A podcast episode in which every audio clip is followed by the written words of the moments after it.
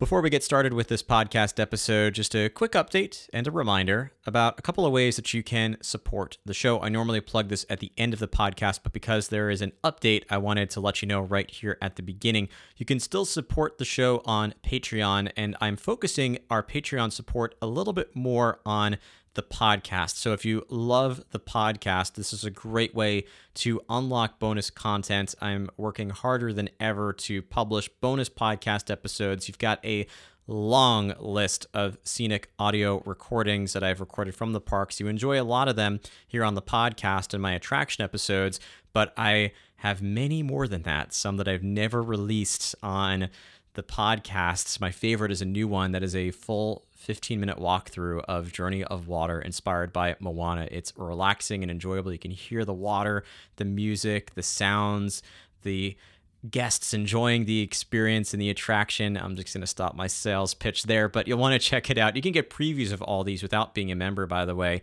just by heading to patreon.com slash Imagineer podcast. You can preview all of our binaural audio without even submitting your email. Um, and if you are curious if it's right for you, I would highly encourage you to sign up for a free seven day trial. You get access to every piece of content and every perk. I hold nothing back for those seven days. If you decide after those seven days is not right for you, you simply cancel right there on the app, no strings attached. But it goes a long way to help support the show. And you can learn more about what is currently available by heading to, again, patreon.com slash Imagineer podcast. The update is you can also support the show now on Instagram. I debated for like a year, but finally decided to put up an Instagram subscription program that is more focused on travel. So I have park strategies posted there, some itineraries and examples of ways that you can navigate the parks. I have some, again, bonus content. I have private chats that I open up, including travel office hours, where I take a little bit more time to answer your questions specifically about all things Disney in a small group setting. You can learn more about that. And it's the same deal. You can join and, subs- and cancel anytime you want at, with no strings attached, uh, but that you can do directly on our Instagram page. That's it for my two minute sales pitch. All right. Thanks for supporting the show and enjoy the episode.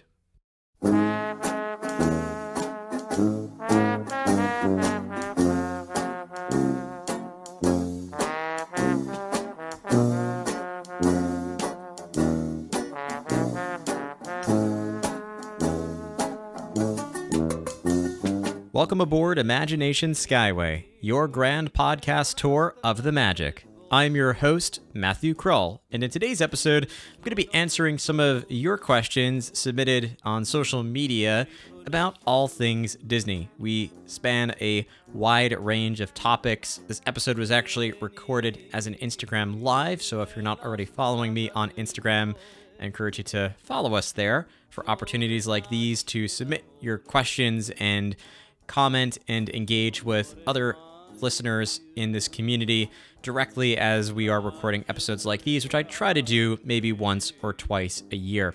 In this particular episode, we cover a broad range of questions and topics, including things like Disney Vacation Club questions, things like what's the minimum number of points recommended for Disney Vacation Club membership, or how you go about picking a home resort, questions about honeymooning at Disney and some other Orlando locations as well, uh, questions about some of the best quick service locations at the Disney resorts, traveling to Disney during the holidays, and even some of the different experiences and rides to look out for at Disneyland if you are a Walt Disney World frequent visitor. Of course, these are some topics that we discuss in other episodes of the show, but it was still great to get together with listeners of this community and to answer some of your direct questions about all things Disney. At the end of the show, we'll return to Imagination Central, where I'll share ways in which you can stay connected with Imagination Skyway,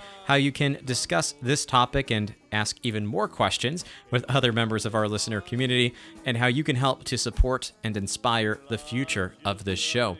Please remain seated, keep your hands and arms inside the podcast at all times, and enjoy your grand circle tour aboard Imagination Skyway. Come sogna il tuo cuore.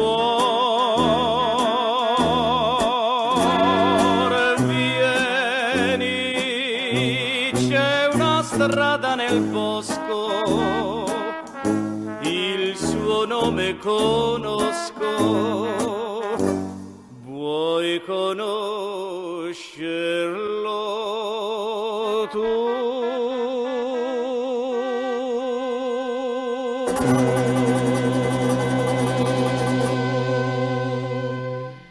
Everybody, and welcome to another Instagram Live that we are going to turn into a podcast episode. For those of you who are listening to the show right now who don't follow us on Instagram, I would encourage you to follow us there so that you can participate in Instagram Live Q&As whenever they happen, and you can therefore have your questions answered on future episodes of the show. For this particular episode, I did pose some questions before we got started or I should say, solicited some questions before we got started. And several folks did send in questions they wanted me to answer in today's Instagram Live about all things Disney. For those of you who are tuning in on Instagram Live right now, there are two ways that you can participate in the conversation and ask your questions. If you do want me to make sure that I see your questions, I would ask you to use the question sticker at the bottom here because sometimes questions can get lost in the comment feed itself. So, the easiest way for me to get to your question and to make sure that I do see it is to utilize that question sticker. But I will also look through the comments and look for any particular questions or follow up thoughts to the things that we discuss there. And of course, share that out as well as those of you watching are thinking about any questions that you do want me to answer, as I mentioned, there were a few that were submitted and several that came in separately as well. And one of those that I do want to get started with has to do with um, going back to one of my favorite topics, which is Disney Vacation Club. Now, I am a Disney Vacation Club member as of this year, so still relatively new to the game uh, from a member perspective. But prior to joining Disney Vacation Club, I worked as a cast member at Disney Vacation Club in a couple of capacities. And also, this has been a topic that I've researched for a long time. So, two questions that came in. First was about how many points do you recommend as a minimum to join Disney Vacation Club? And there are a couple of ways that you can think about this one. The first is whether you are going directly through Disney, which is usually what I recommend, but not the only way to go, or if you are purchasing through resale. If you're purchasing through resale, the answer to this question changes. But if you are buying directly through Disney, I always recommend going with the 150 point minimum, which can change over time. So, depending on when you're listening to this podcast episode, best way to figure out how many points is the minimum um, is to go to the Disney Vacation Club website or to speak to a Disney Vacation Club sales guide. That minimum number is not the minimum that you have to purchase. There are smaller options available, but that's the minimum threshold to unlock all the membership extras that come with Disney Vacation Club membership. So that includes things like access to the Disney Vacation Club member lounges, access to the World Collection to use your points beyond just the Disney Vacation Club resort properties, access to the discounts that are available for Disney Vacation Club members, all those membership extras, which are subject to change. They add and change those extras as time goes on. Um, but that's at least the minimum I would look at. But there are two rules of thumb that I generally recommend with Disney Vacation Club ownership, which is one, and these are both things that were reiterated to me, so they're not my and, and, you know i didn't come up with these philosophies but i do like to reiterate them um, one is to buy more than you think you need so you look at the points chart you find that perfect number that meets whatever criteria you're looking for that one week in the summer every year at riviera or that you know two weeks every year during the spring at Old Key West, you find that perfect number and you say, This is the magic number that I'm looking for. Whatever that is, add to it. I'd say at least 20% because you are going to end up probably using more than that. And add on itis, which is another way of saying the desire to want to add on points after you purchase, is a real thing.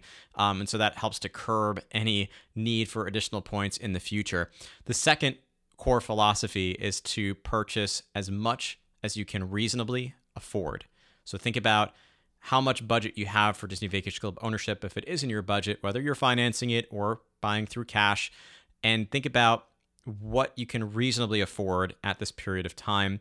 It might be more than what you think you need, but that might be the case where you do splurge a little bit more on a few on some more points um, to make sure you get locked in at that current price for Disney Vacation Club and get to take advantage of greater value in the long run. So those are two core core different philosophies that I would utilize when thinking about how many points to purchase. The second thing to think about is um, or the second sorry the question second question that i got and the second thing to think about which is the second thing to think about which is the vacation club ownership is how do you go about picking a home resort for disney vacation club? This there's also two different criteria which also impacts whether you're going direct or through resale.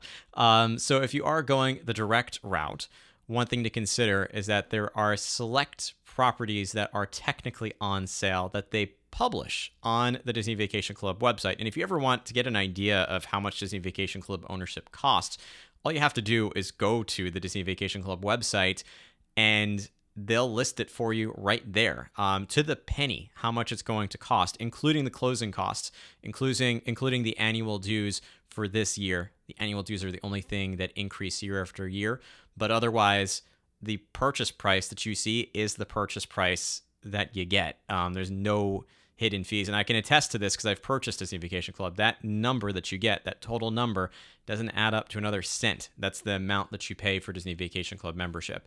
Um, there are different resort properties that are on sale right now. The ones for those who are listening live to the show that are on sale at the moment include Aulani at Disney Resort and Spa out in Hawaii, the villas at the Disneyland Hotel, which just went on sale this year, Disney's Riviera Resort, which has been on sale for a few years now, and the villas at Disney's Grand Floridian, which I expect will probably not be on sale for much longer. Um, it's been on sale for a couple of years, and there were not that many additional rooms that I'm aware of that they added to that contract. So that one I don't expect to be on sale for much longer. The one that they announced that is coming out in 2024, it's when it's going to be on, not necessarily opening, but that's when they're expecting to start selling this one, is the expanded tower they're building at Disney's Polynesian Vill- uh, the villas at Disney's Polynesian Village, which is between the Grand Floridian Wedding Pavilion and the current buildings for the Polynesian Village. They're they're building. You can see it right now, being constructed a new tower for Polynesian. That one's going to be on sale. I that from what they announced should be in 2024. So those are the formal home resorts you can choose from on Disney property if you're purchasing direct. However, you technically can ask Disney, still buying direct and still getting those same membership extras that come with that 150 point minimum, if they have older inventory available.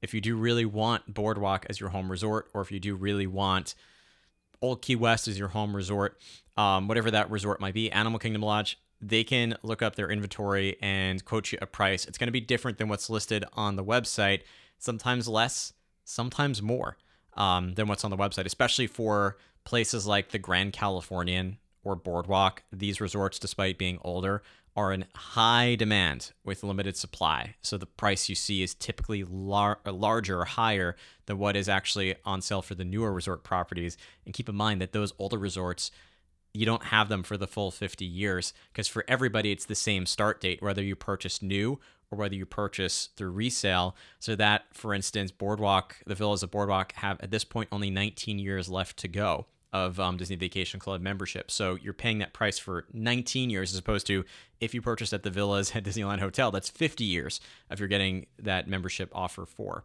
Um, so it, it's rather complex. But technically, you can purchase a home resort that is not listed there directly through Disney to unlock those membership extras, or through the resale market, where right now you're not going to get access to those membership extras. There are some resale restrictions that we're not going to get into in today's Instagram Live because it is rather robust of a conversation, but those are things that you'll want to consider when choosing your home resort.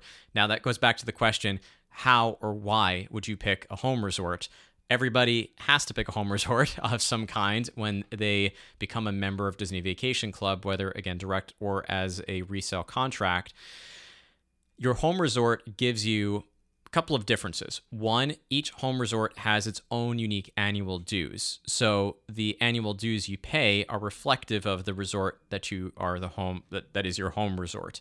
Um, so for instance, um, actually, some of the most affordable annual dues are at, ironically, the Grand Floridian, um, the Villas of Grand Floridian, the flagship property at Walt Disney World. Um, and some of the higher end annual dues, at least at Walt Disney World, are at Boardwalk. I'm sorry, not Boardwalk. Animal Kingdom Lodge. Um, not Boardwalk. Boardwalk is higher than Grand Floridian, but Animal Kingdom Lodge is technically even higher than that.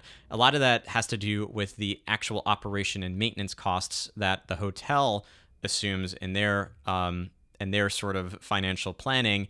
And the reason why you would expect Animal Kingdom Lodge's annual dues to be a little bit higher is because not only do they have the resort and amenities to maintain, but also animal care. So all those annual dues are also going towards animal care and making sure that the animals have a safe and healthy environment to live and to play um, and to grow. So those are all things to consider. That's one thing that changes with your home resort is the annual dues. So naturally you think, well, I want to go with the lowest annual dues. But wait a second, the main reason to think about a home resort is the home resort booking window advantage. All Disney Vacation Club members can book any resort seven months in advance unless it's your home resort. For your home resort, you can book 11 months in advance. So if you really love, I keep using Boardwalk as an example. If you love Boardwalk, or let's think about something that's actually uh, on sale directly through Disney and published on the website. Let's say you absolutely adore Riviera. You love the Skyliner. You love the access that it gives you to Epcot and Hollywood Studios. You love Le Petit Cafe and Topolino's. You just love the atmosphere of Riviera. Well, you can have your home resort advantage be at Riviera Resort, and that's where you have your Disney Vacation Club membership. You have the ability to use your points anywhere you want within that seven month booking window.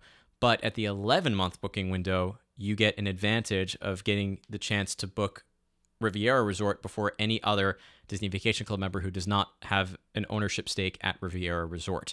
So that's really where the home advantage comes into play. If there's a resort that you love, that you know you want to go to, and you're prepared to book in that seven to 11 month booking window um, ahead of time, then that's really going to be the property where you're going to want to have that home ownership in. Otherwise, everything else, you have that seven month booking window. Again, there's lots of things to consider, lots of resale restrictions to keep in mind. And I don't want to necessarily dedicate this whole conversation to Disney Vacation Club because there's a lot of topics to get to.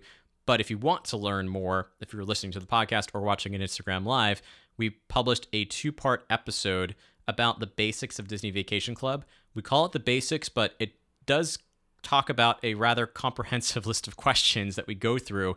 And I have my special guest, Brooke and Philander, who many of you might already know, the three of us talk about we are Disney Vacation Club members. We've purchased at different times of um, you know our lives, and we have collectively a number of different resorts that we own between direct and resale. So it's a really robust conversation, and I think from what I've heard from people who've listened, a very helpful conversation that has helped people decide if Disney Vacation Club is right for them. So something I recommend checking out if you are thinking about it.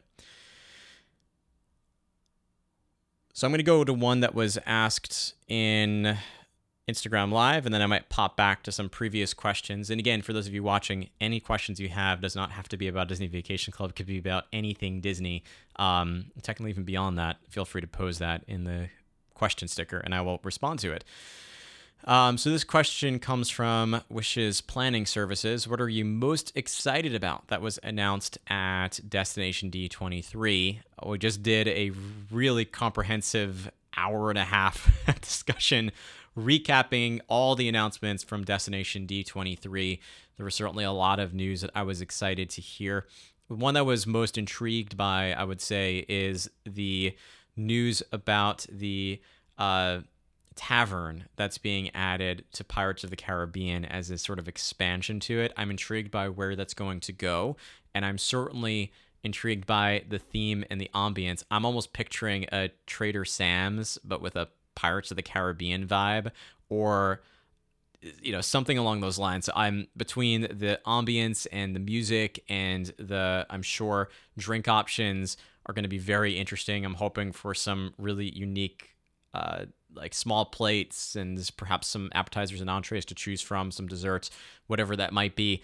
I'm excited for the menu and overall the ambience, plus getting the Barker Bird back, who many of you watching or listening might not remember, but when Pirates of the Caribbean opened, for many many decades, many years, there was a a talking parrot animatronic at the front entrance of Pirates of the Caribbean that would sort of repeat um, these pirate phrases to get draw people into the attraction, and then that was removed, I believe, with the 2006 refurbishments when they added in the movie characters and um, different. Uh, parts of the attraction that that sort of harken back to the Pirates of the Caribbean films. So excited to see that. But more importantly, I, I think I'm with most or a lot of Disney fans, and I'm really excited about Tropical Americas coming to Disney's Animal Kingdom.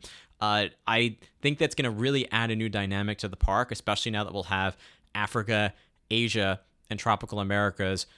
It's a totally different part of the world that is not represented um, in any large way to this scale at the Disney parks. So, you know, I know a lot of people wanted that. You know, there's been rumors for literally 15 plus years, as long as I can remember, about a potential like Brazil pavilion that all that a lot of Disney fans want to see in Epcot as added to World Showcase. I think this takes it a step further. Um, while not necessarily Brazil is being featured directly in tropical Americas, the fact that it is drawing inspiration from the northern half of South America and even Central America, some regions in there, um, we should get a very interesting theme and ambience for that part of the park. Maybe some wildlife. We'll see if they add that into their concepts. And then the idea of an Encanto based attraction and a an Indiana Jones attraction, which it seems based on the concept art looks like will probably replace Dinosaur. Very easy to do. They have two existing Indiana Jones EMV style attractions at two other Disney parks at Tokyo Disney Resort and at the Disneyland Resort. So it's pretty easy. It uses the same track layout to sort of retheme that into an Indiana Jones attraction. I just hope it's going to be a little bit unique to Animal Kingdom and fit within the mythology and the theme of Disney's Animal Kingdom. And I'm sure the Imagineers will find a way to tie that story together.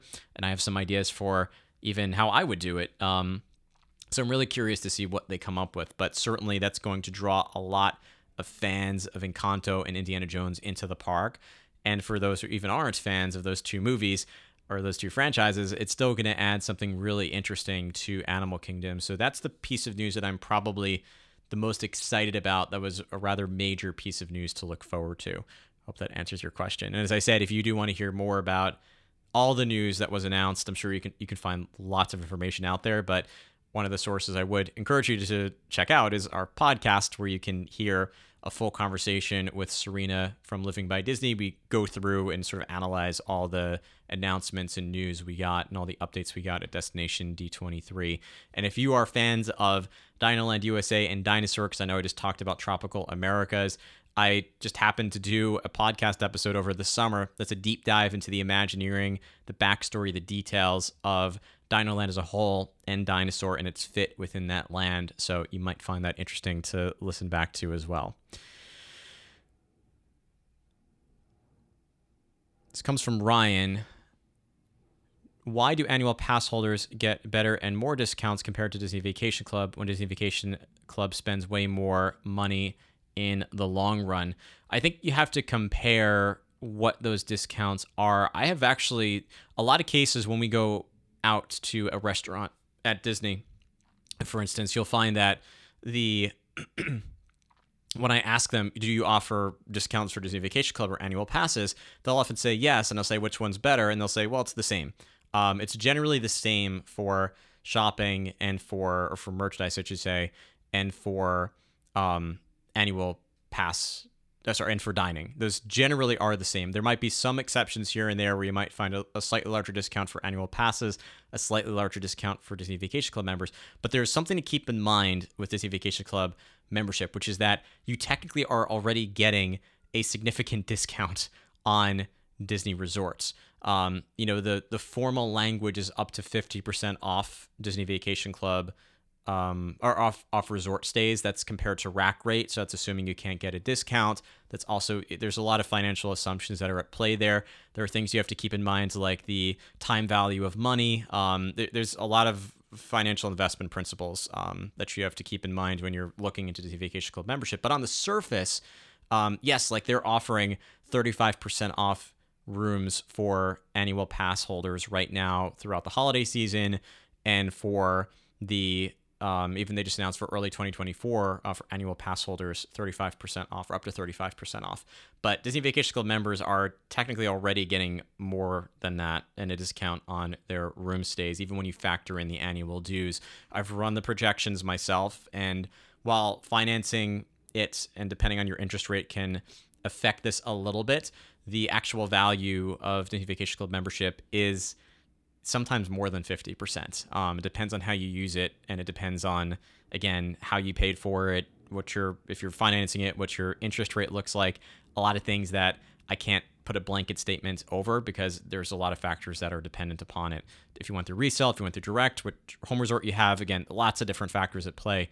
But generally speaking, your room discount is already a lot larger than the annual pass discount. So just to prove it, I actually have been tracking how much we pay on average, factoring in our large purchase price for the villas at Disney's Grand Floridian and our annual dues, how much in today's dollars we're spending on a room at Grand Floridian. And I could probably even pull it up while we're chatting because I have been literally just to kind of, for my own personal interest, I've been curious to see what my, my, uh, cost benefit it has been over in real time. Um, so we have a trip coming up in the winter where we're staying at Grand Floridian. Um, and the average cost per night that I associated with that resort stay in Disney Vacation Club dollars is about $280 a night for room at Grand Floridian. And the current rack rate with the 35% discount for that same time period is 660 a night. That's with the 35% discount. Um, so technically, again, Disney Vacation Club members are already they've kind of locked into that um, that discount ahead of time. The other thing is that unless you're a Florida resident, the only annual pass you can get out of state is the Incredipass but Disney Vacation Club membership unlocks the Sorcerer Pass for you. There's some blockout dates that the Incredipass doesn't have, but in the case for my family, we generally don't go during those blockout dates, which are the week of Thanksgiving and the back couple of weeks of the year during the holiday season around the busy Christmas season that sort of uh, goes into the beginning of the, the following year. Um, so we're looking at like about two to three weeks that it's blocked out. But the difference in cost is over $400 per annual pass. So if once even Maggie is old enough to have an annual pass between the three of us, we'll be saving over $1,200 a year in annual passes by being Disney Vacation Club members, just to have that ability to purchase that Sorcerer Pass. So there's lots of other things that are bucketed in, plus the membership events that are limited to Disney Vacation Club members. So few times a year they have a um, Moonlight Magic event at the parks after hours where they close down the park. That is free for Disney Vacation Club members. So you're talking about a free after hours event too. Um, long story short, there's again a lot of factors at play. If you just look on the surface of yes, the formal merchandise discount and the formal dining discount, they're about equivalent for both memberships, annual passes, and Disney Vacation Club.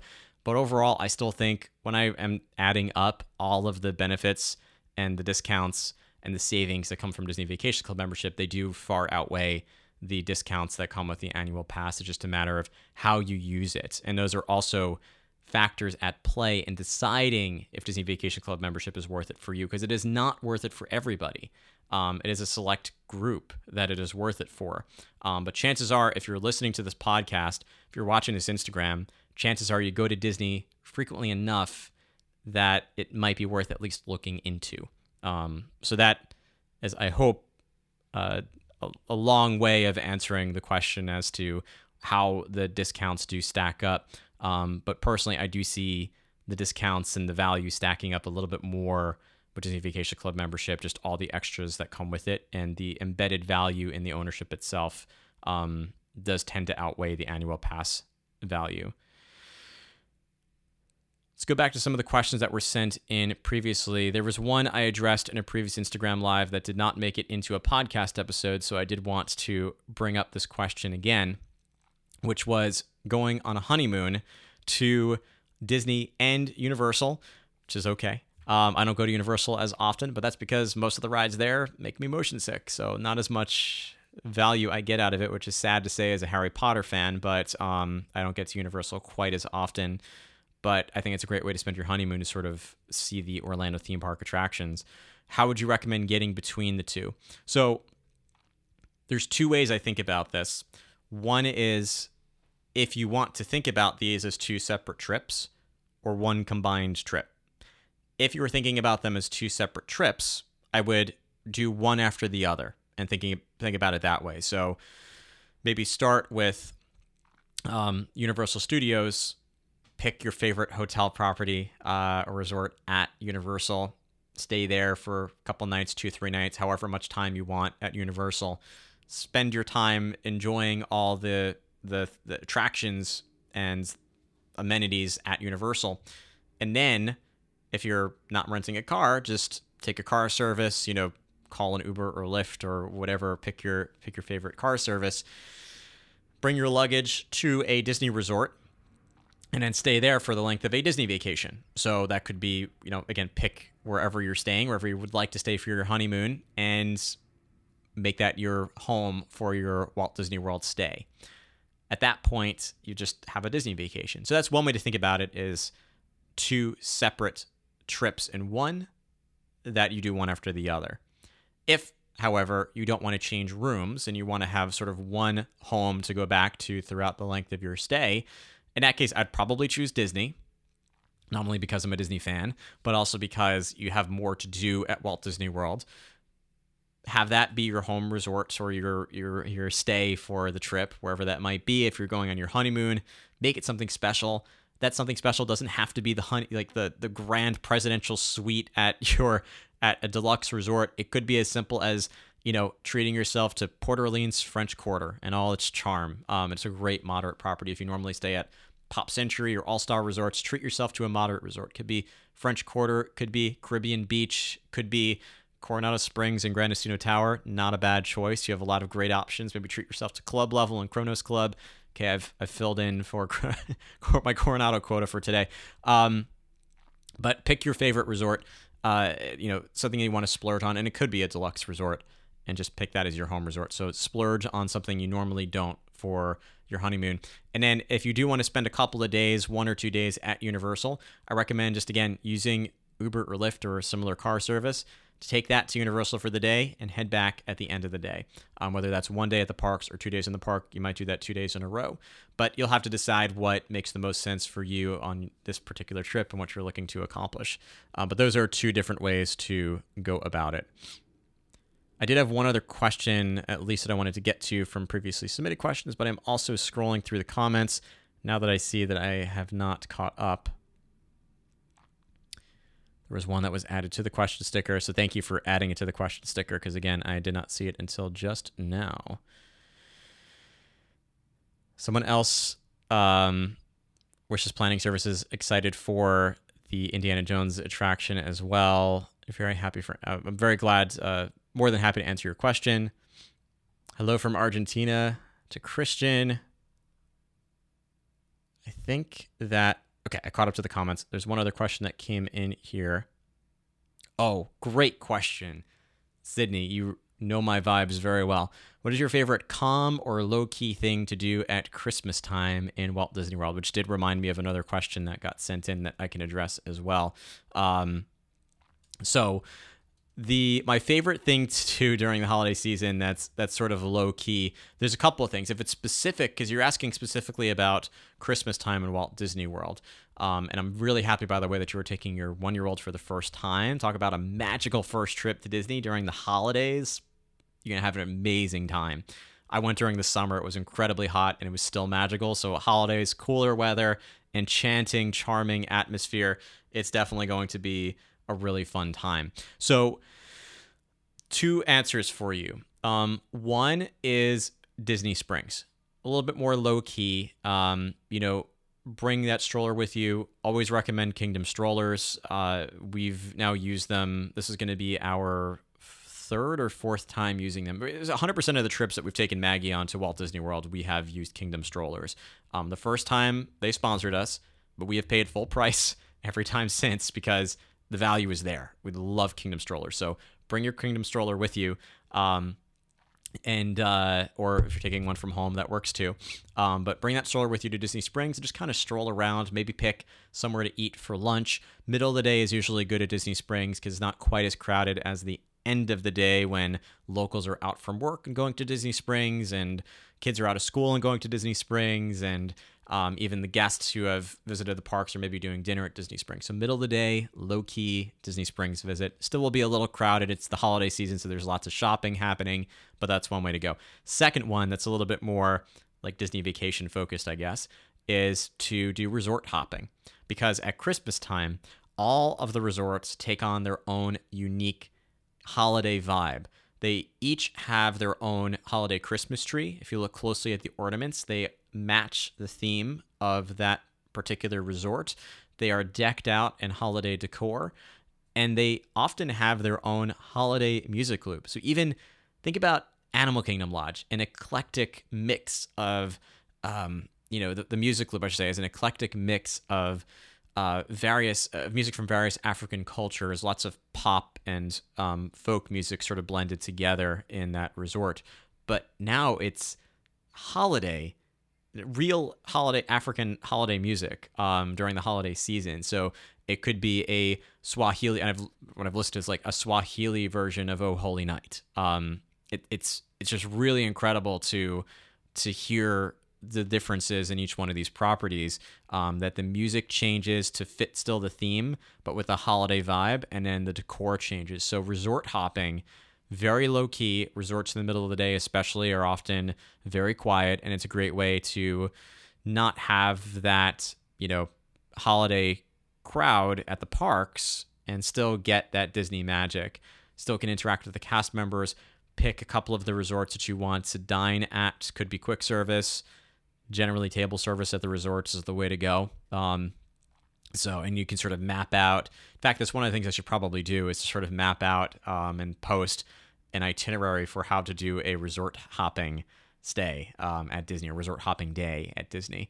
Um, but those are a couple things. And then, of course, I say resort hopping. You can also just chill at your own resort, especially if you're staying at a moderate or a deluxe resort that generally come with more amenities, more things to do, more activities at the resorts. The value resorts have them too. Um, go and enjoy your time at the resort.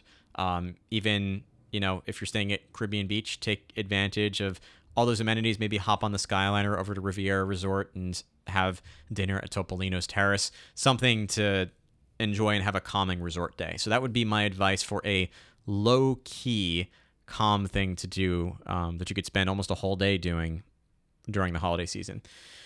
So that prompts a question about the holiday season. We are coming up to the holiday season. I'm really excited. This is the first time in four years that I'm going to be back for the holidays. I technically was back two years ago during the holiday season for Destination D23, but I was really just in the conference center the entire weekend. I hopped into Magic Kingdom for two hours.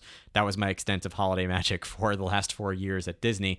Um, so I'm excited to go back and take Maggie and Joanna to Mickey's Very Merry Christmas Party. Joanna and I haven't been in four years. Maggie, of course, has never been. So excited to take her for her first Christmas party.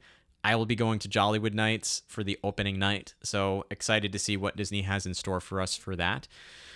But one of the questions that did come in was about, and this was from previously submitted questions, was about the crowds during the holiday season. Um, and it is true that during the holiday season at Disney, the crowds, depending on which week you go, can be a little bit higher than other times of year, especially if you go the week of Thanksgiving, it's pretty busy, and the week that takes place from essentially Christmas Eve, Christmas Day until New Year's Day, and even add on a couple days on either side of that.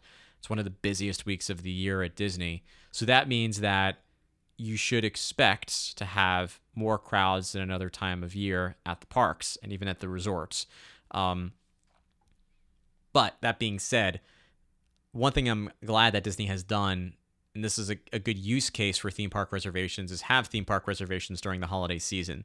Because I remember before theme park reservations, when you would buy a park ticket or a park hopper, you'd have to show up at Magic Kingdom by 10 a.m. because on Christmas Day or New Year's Eve, because on either one of those days, by 10, 11 a.m., park's at capacity. No one else is coming into that park. So even if you have a park ticket, you're kind of having to navigate to another park. Now, yes, the parks are likely going to be booked up at this point or getting close to booked up at this point, but you know in advance which park you have. And you don't have to worry, even if you have a Magic Kingdom reservation, if you show up at 12, 1 o'clock in the afternoon, you're still getting in. You have that theme park reservation, um, and you're guaranteed a spot in the park for that day. So that's a really nice thing that they, I think, has actually helped guests is during these peak seasons. I think that's where theme park reservations has really shined and helped guests. Um, the main thing that I always see, and this is true during the holiday season or any other time of year, where people get upset is when expectations exceed reality. And I've talked about this before but people expect sometimes, um, just because they don't know, um, that they might go during that week, that busy week, and they're gonna go to Magic Kingdom for one day and they're gonna hit every attraction on the list, even with Genie Plus, even with purchasing an individual Lightning Lane for Tron.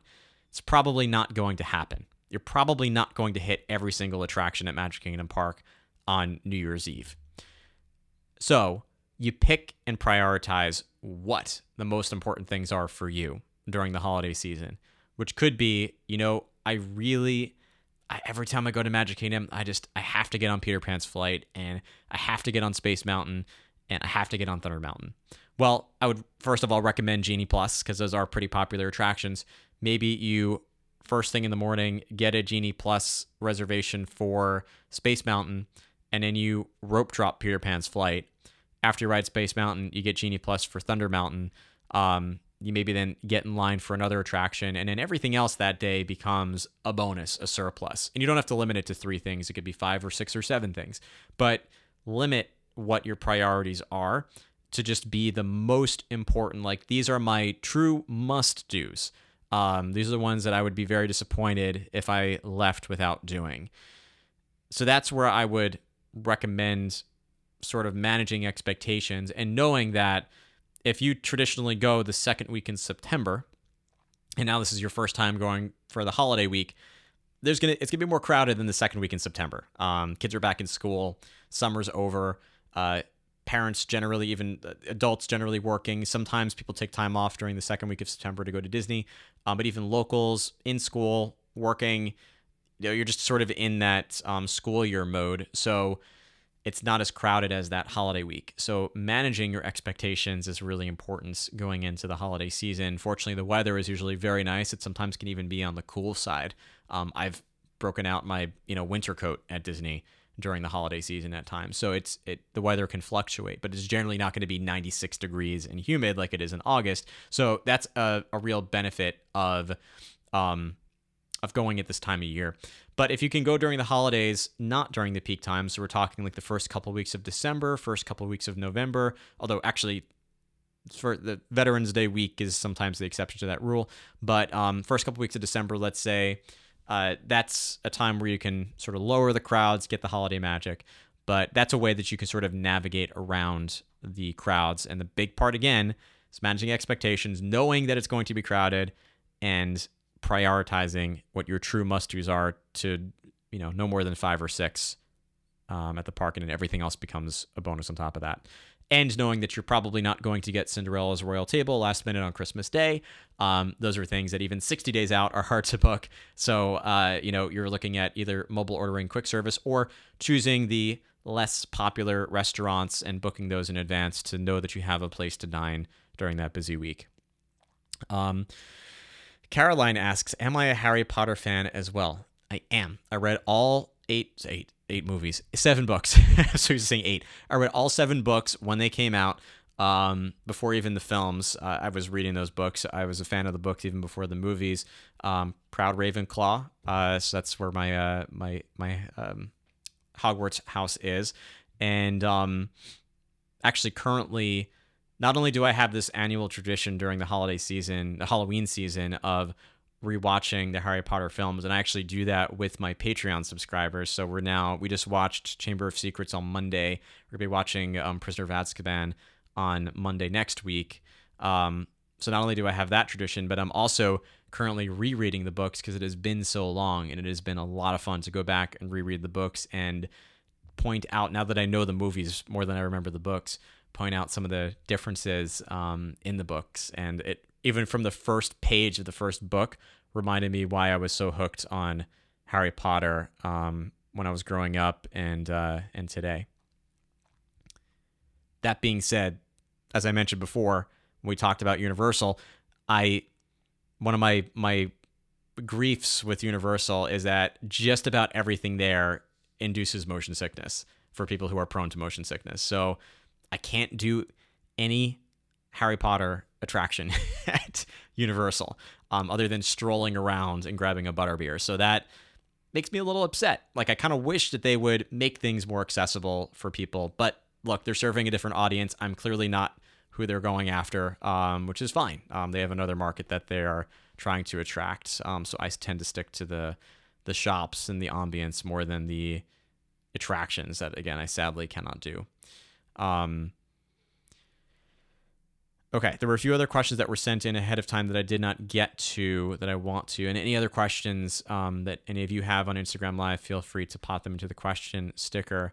Um, here's a, a quick one What is the most underrated and the most overrated quick service location at a Disney resort? I was thinking parks in terms of overall food, atmosphere, and pricing. Underrated and overrated at a Disney resort. You know, I don't know if there are any overrated quick service locations at a Disney resort. Only because I don't know if generally for quick service, you're just thinking about eating at your resort. Like you're not going to hop to another resort. Usually, you're not going to hop to another resort to eat quick service. Um, so I don't know, and I'm trying to just I'm I'm going through all the resorts in my head and thinking about one that might be overrated from a quick service location. I, I don't think there's one that is overrated. Um, underrated though, that one is interesting. Is there an underrated quick service location at a Disney resort? I would again just sort of going through all the properties in my head and trying to think about the ones that uh, I think are underrated. Um, you know, the first one that popped in my head, and I'm gonna I have only one one reason why I say this is the Mara at um, Jambo House. And the reason why I say that is because one of my favorite desserts at Disney are zebra domes, which many people think you can only get at Boma. But if you go into the Mara, into the refrigerated section, they have a prepackaged group of four zebra domes in there for you to just go and pick up and eat. So for me, that makes it quite underrated. Um, nothing else. Nothing else I can think. There's definitely nothing that's overrated because again, I don't think people overrate quick service at the Disney resorts too much. Um, maybe the parks. Um, I have a couple in mind, but resorts, I would say um, mostly you're looking at underrated at the Disney resorts. Second question I want to address that came in previously was about Disneyland because we have only been talking about Walt Disney World right now.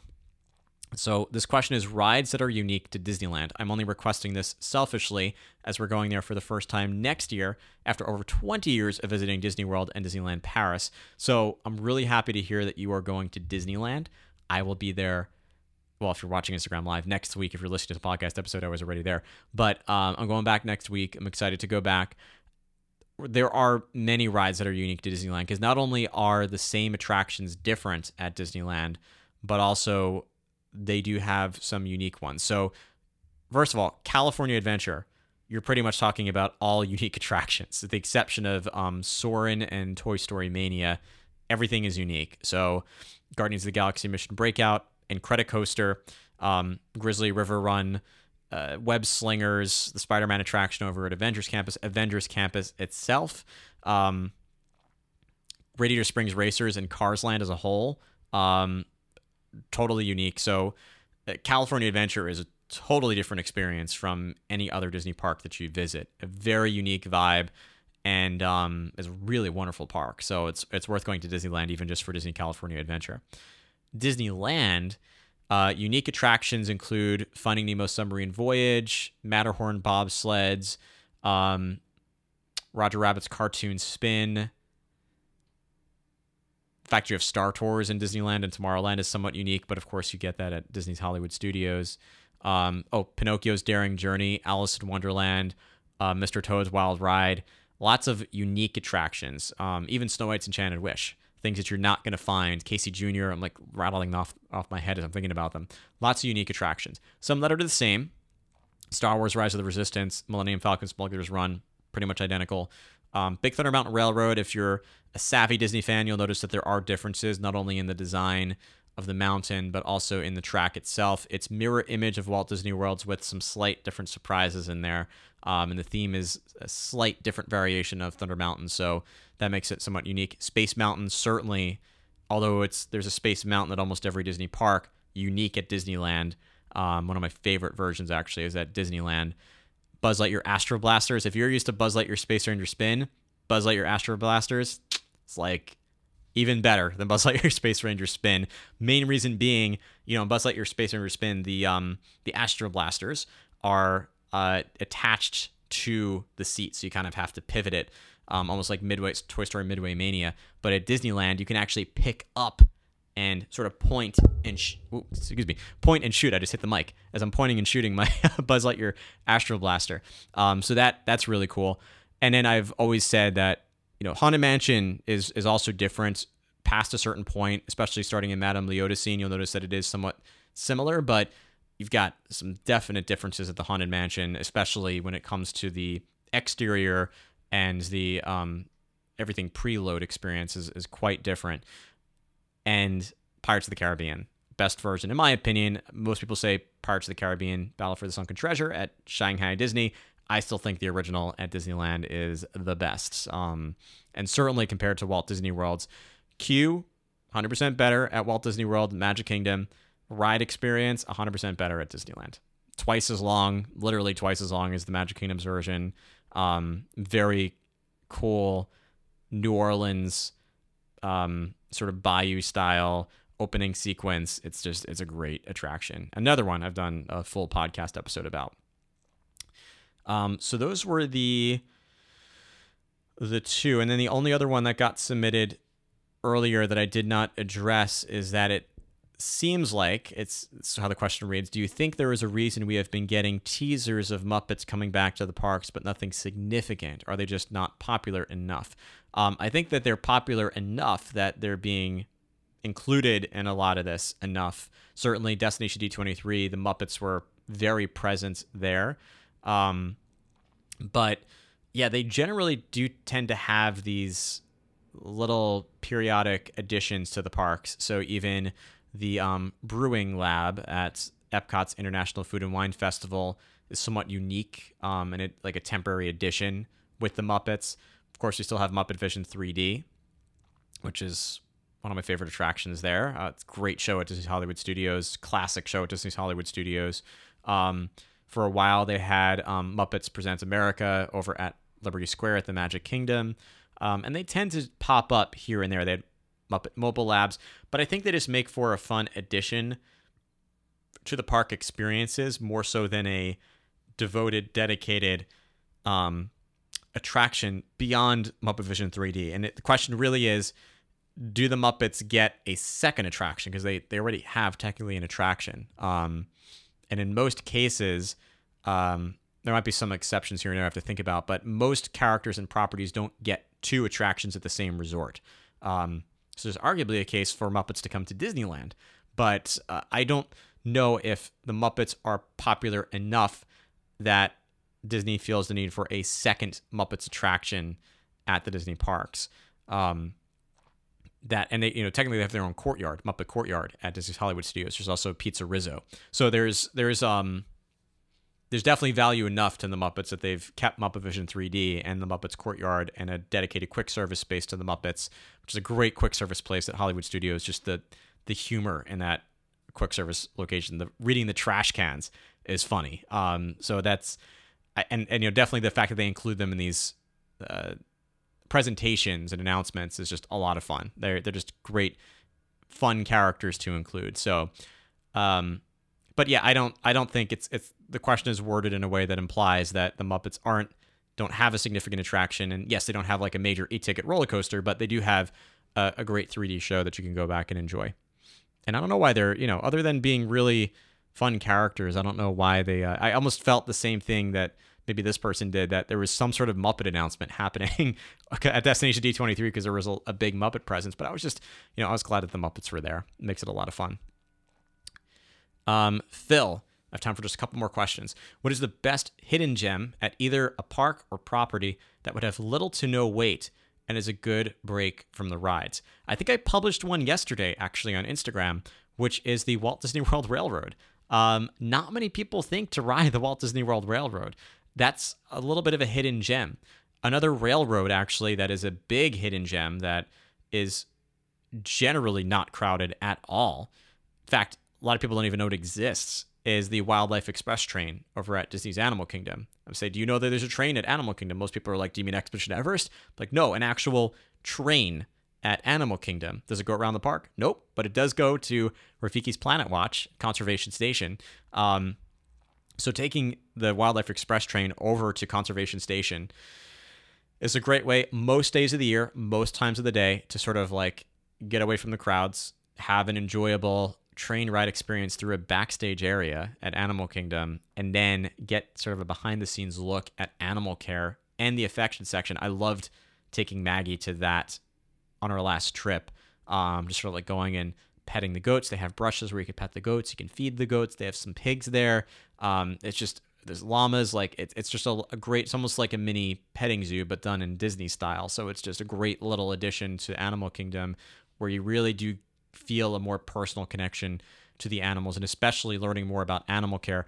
Plus, they have an animation experience at um, at conservation station. So there's uh, that to me is one of the biggest hidden gems that most people don't know about at at all at Disney is the Wildlife Express train and Rafiki's Planet Watch. So that would be like a perfect way to get a good break from the rides, a break from the crowds. Rafiki's Planet Watch itself is an indoor air-conditioned building, not hard, not easy to find at Animal Kingdom in most lands, and uh, you know the affection section is outdoors. But that would be my answer to that question. Just scrolling through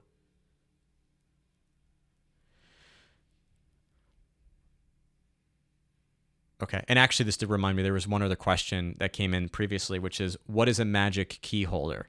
Um, so, a magic key holder is Disneyland speak for an annual pass holder. They have different levels of magic keys, um, but that's basically meaning different levels of annual passes. They're each subject to different blockout dates and restrictions, discounts, availability. So, the, and I think even all magic keys are currently, at least as of the recording of this episode, sold out at Disneyland. Um, but a magic key is basically Disneyland's version of an annual pass. I bring that question up because there's a question about um, from B. Edmondson 89 opinion on which annual pass holder package for a family of three. We have a young toddler, two years old, so we won't need one yet, but um, and want to become annual pass holders, but don't know where to start on deciphering the packages. So the big thing is if you are not a Florida resident, you can only get the Incredipass. The exception is, as I talked about earlier, if you are a Disney Vacation Club member, you also can get the Sorcerer Pass. They're both subject to availability, though. Um, so if they are on sale, you can get them. And Disney has been restricting the number of annual passes that can be purchased at this point. So out of state, not Disney Vacation Club membership, you're looking at only the Incredipass. Out of state, Disney Vacation Club member, you also have the option to do the Sorcerer Pass. Florida resident, you have all the others below it. Um, my best suggestion is to start, if you have all the options at your disposal, is to actually start with when you want to go to the parks. Uh, because if the blockout dates are too restrictive or you're really not going to get a lot out of it, if you take that lowest level of annual pass, then it might not be worth it. Um, but if you are it, totally flexible on when you can go um, and you don't plan to go that often and that seasonality doesn't affect you, then that's probably the option I would go with. Um, but certainly, the higher up in tiers you go, the fewer restrictions for blockout dates and the more times you can go. Um, so that's the main consideration is when you want to go. Because otherwise, if you get the lowest level pass, and then there are other times of year that are blocked out that you want to go, you have to buy park tickets on top of that to have the access to the parks on those days. Um, so generally recommended that you go with the one that is going to make the most sense for when you want to travel. Honestly, even you know that Incredipass is certainly you know it's at the top of the list. It's got the highest price point, but still, when I compared it to what I would have been paying for my trips, it ended up that I was coming out ahead with the Incredipass. So even that highest level, depending on how your family vacations, could be valuable. Plus, it does unlock, and here's where I saw the most value before being a Disney Vacation Club member. It does unlock, you know, pretty significant discounts sometimes. As I mentioned earlier, right now there's a 35% off room offer for, um, you know, for uh, the holiday season and in for early 2024 for annual pass holders. Discounts can be pretty steep. Um, you know, I was getting with that the it's why I stayed at Chronos Club a lot at Coronado Springs. I was getting a standard room at Chronos Club for about the same price as a moderate room, regular room at Gran Destino Tower rack rate without the discount. So um, you know, it leads to upgrade options that are at the same price that you would normally otherwise pay for something less with the rooms, not to mention, or, you know, or less for the same type of room, or, you know, plus the, the annual pass discounts, the, if you rent a car, free parking at the resorts, even if you're not staying, uh, sorry, at free parking at the, uh, at the parks, even if you're not staying on property. Um, so lots of other things to consider, but also remember that your toddler, two years old, is not going to need a park ticket yet. It's when your toddler turns three that that park ticket or annual pass is needed. I know this because I'm going through the same process of thinking about which annual pass we end up doing for. Um, oh, you're saying you're probably going to visit once or twice a month. I'm sorry, I missed that. So yeah, I would go for the higher ones. Um, Incredi-Pass or at least Sorcerer Pass if you have that ability. If you are again a Florida resident or Disney Vacation Club member, or if you, um, oh my goodness, if you and if it's available. That was the other thing that I was going to mention. Anyway, I think that was all the time I had for questions. We filled up pretty much a full hour of Q&A with this Instagram live. So anyone who's listening to the podcast, if you are not on Instagram, be sure to follow us for opportunities like this to ask your questions. Of course, you can ask me questions that you have even beyond the scope of this. On Instagram Live, if you're watching this podcast episode, is going to be out the beginning of October. Um, it'll be the first podcast episode out. The next, actually, the next podcast episode out. So stay tuned for that. Uh, but as always, if you don't subscribe to the podcast, make sure to subscribe to the podcast. I have Patreon membership that's available. You get even more than that. Um, lots of great uh, piece, great content that comes with that, and you can join and cancel with no strings attached at any time. Same thing goes for our relatively new um, Instagram subscription, which I have been putting different types of more travel related content there for you to enjoy some of my park strategies and beyond. So consider joining us over there. But um, if you're watching on Instagram Live, I want to thank you so much for joining, for sending in your questions, and I hope you have a great rest of your day.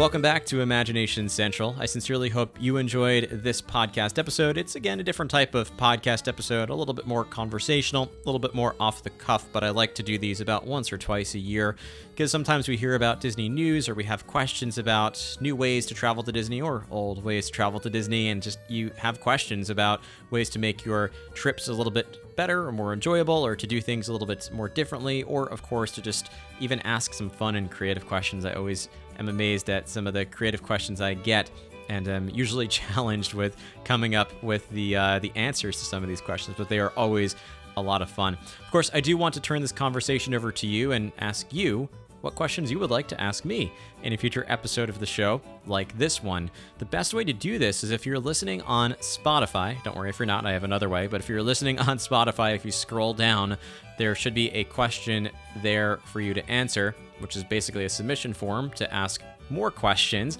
I'm going to keep that handy for our next podcast discussion like this, which we'll probably do in the spring. So I'll keep these handy. If you do have questions you would like me to answer on a future episode of the show, can't guarantee I can get to all of them in a single episode, but I will do my best to get to as many as possible so you can submit your questions there. Of course, if you're not listening on Spotify, or if you would prefer to engage with us in another way, you can find us on social media. Best ways to find those social media channels are to either go to imaginationskyway.com and search for the links that I provided for you there, or simply go to your favorite social media app and search for Imagination Skyway. It's a great way. You can either send in your answers by sending me a direct message, or you can ask me those questions in an email or whatever way you see fit. Perhaps I'll post something in our Facebook group that will solicit questions for future episodes like this. If you don't already subscribe to the show, make sure to hit that subscribe or follow button on whatever podcast app you're listening to the show on. And if you love the show, a great way to help us out is to leave us a rating and a review in that app, especially if you're listening on Apple Podcasts and Spotify, the two largest podcast apps at this point.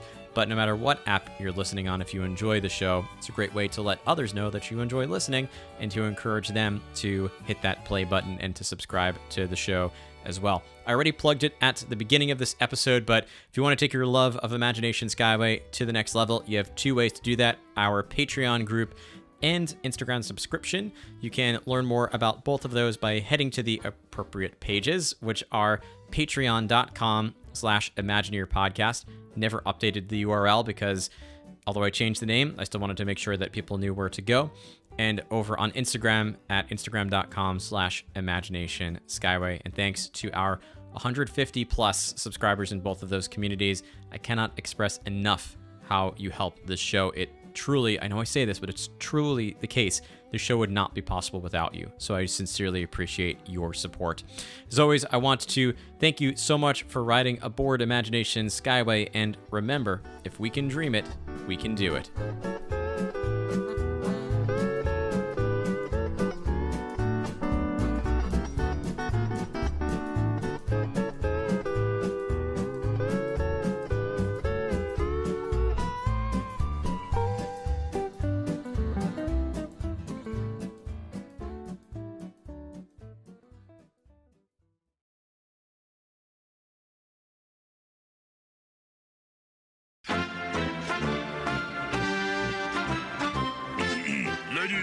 Gentlemen, boys and girls, I am Sam Eagle, and these are some important safety instructions Excuse for me, you. Sam, Sam.